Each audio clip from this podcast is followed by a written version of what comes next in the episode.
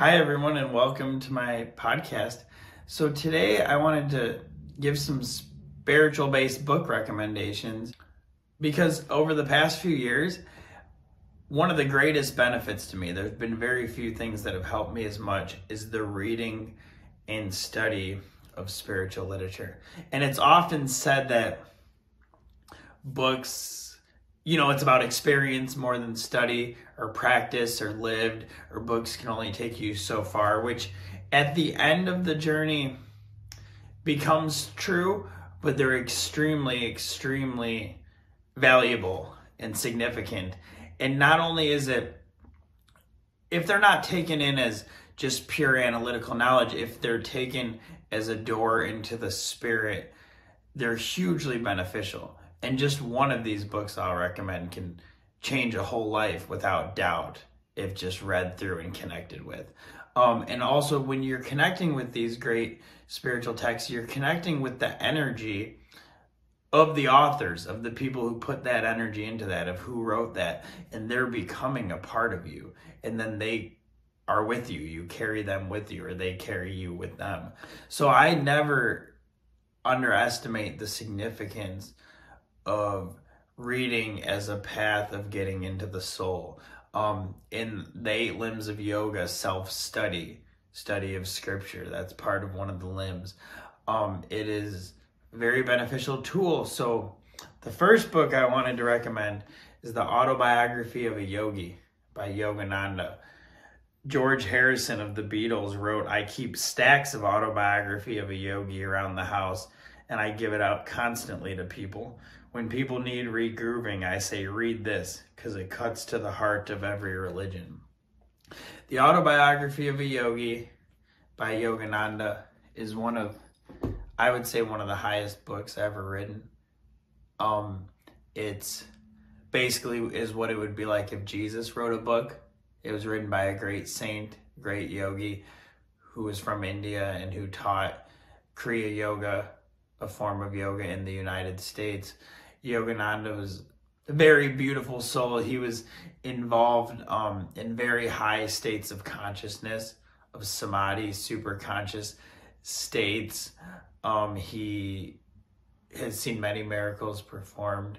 He was very, very tuned in with with Christ, with the other planes of consciousness, with all of the universe, really, in essence. And um, it's a very large book and in none of these am I going to give extreme book reviews or details. It's uh, if you feel called to get them, then I would follow that calling because, as I said, each one of these can have a very substantial effect on one's life.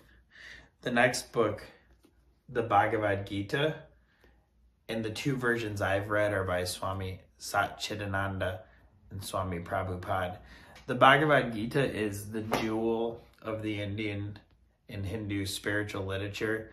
It comes out of a large epic called the Mahabharata, and it's Krishna, who is God, fully incarnate in a body, speaking to Arjuna, his friend and devotee, on a great battlefield, which you can get into more if you want.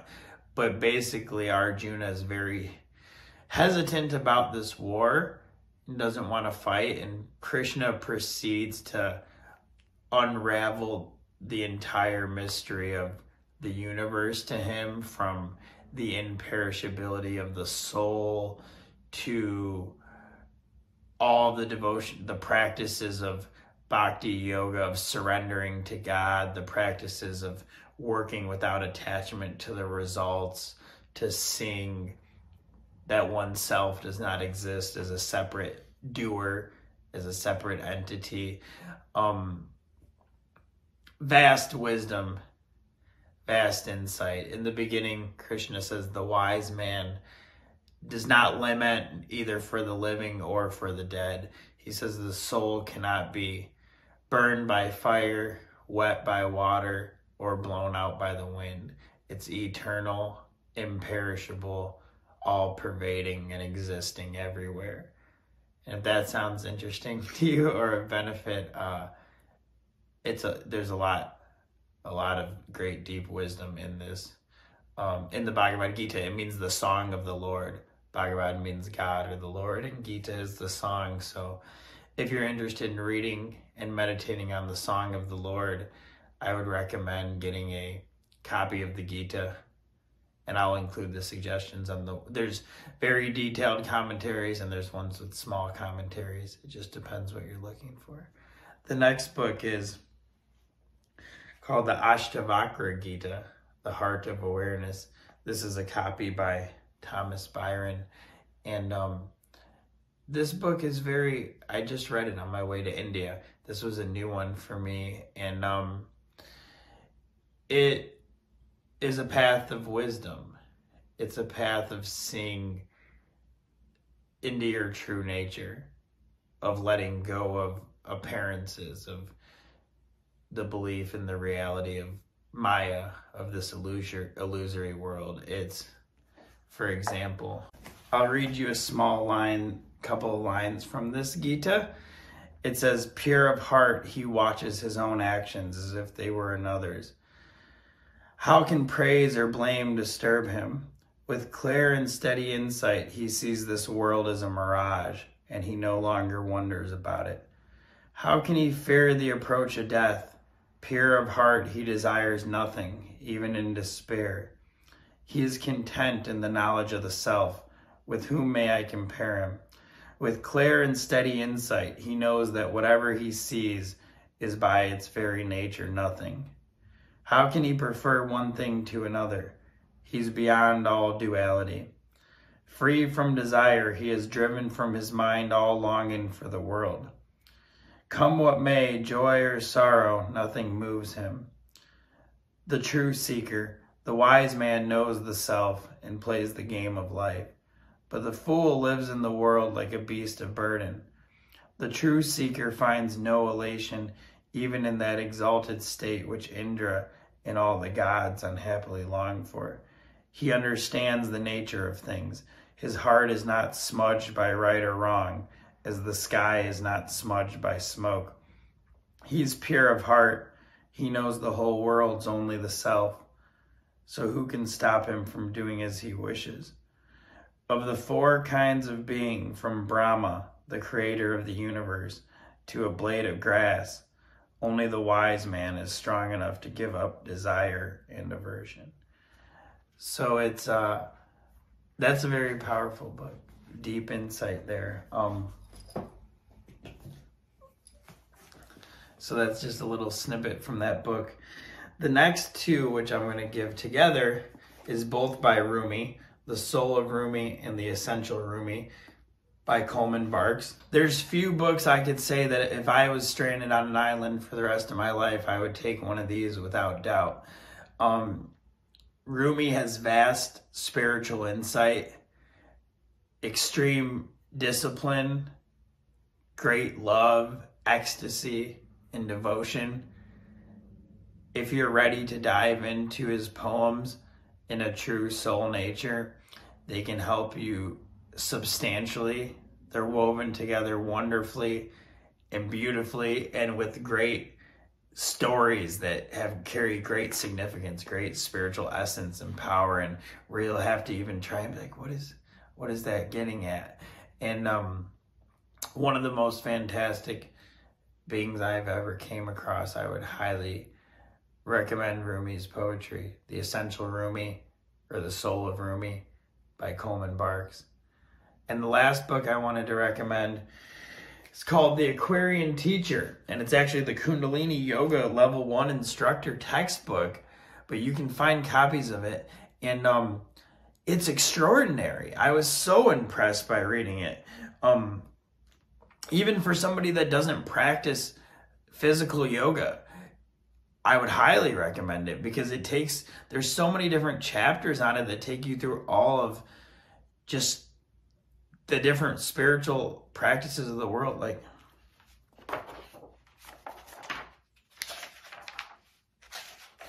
there's so many chapters in it that just take you through everything. If somebody had no knowledge of their inner nature, of their spirituality, and they read this book, they would come out with fantastic, fantastic information.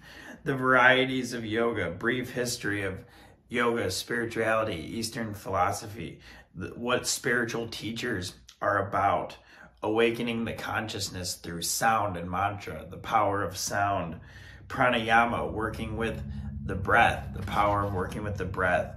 Um, there's a chapter on deep relaxation, on the mind and meditation, on sadhana, the importance of having a spiritual practice. There's practices in here. Um, there's it talks about the 10 bodies your your physical body all the way through your subtle energetic bodies. There's a chapter on the chakra system and how all of the chakras and energy systems work inside of you. There's chapter on yogic diet yogic life yogic lifestyle spiritual development.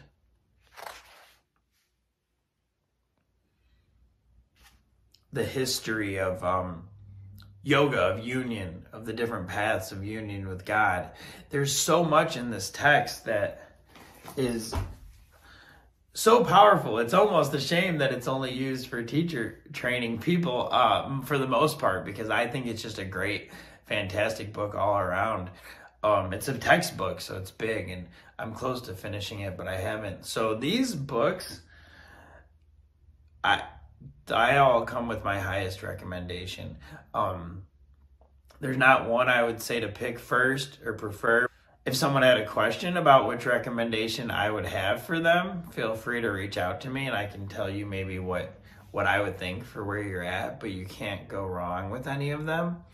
Um, very powerful, very powerful literature. And again, I just emphasize how much study of holy books, of spiritual literature, of texts like this have um, changed my consciousness and my understanding of the universe. And if you're going to do spiritual practice, um, it helps a ton to have some philosophy behind it because then you know what you're working at, what you're working towards, how and why you're doing it. Um, so there's a big difference between meditating to attract something positive or to have a little better day or feel less stressed or meditating to liberate yourself from the cycle of birth and death and get enlightened for the good of all beings. It's huge, substantial difference. So through study of these different texts, like you connect with these energies and it transforms who you are. And if you are able to open to them and come across something like this, then it, maybe it's a time where you're open to that. And maybe it's something that you um, that you'll find to be a benefit. So thank you so much for checking out this video and we'll be back soon.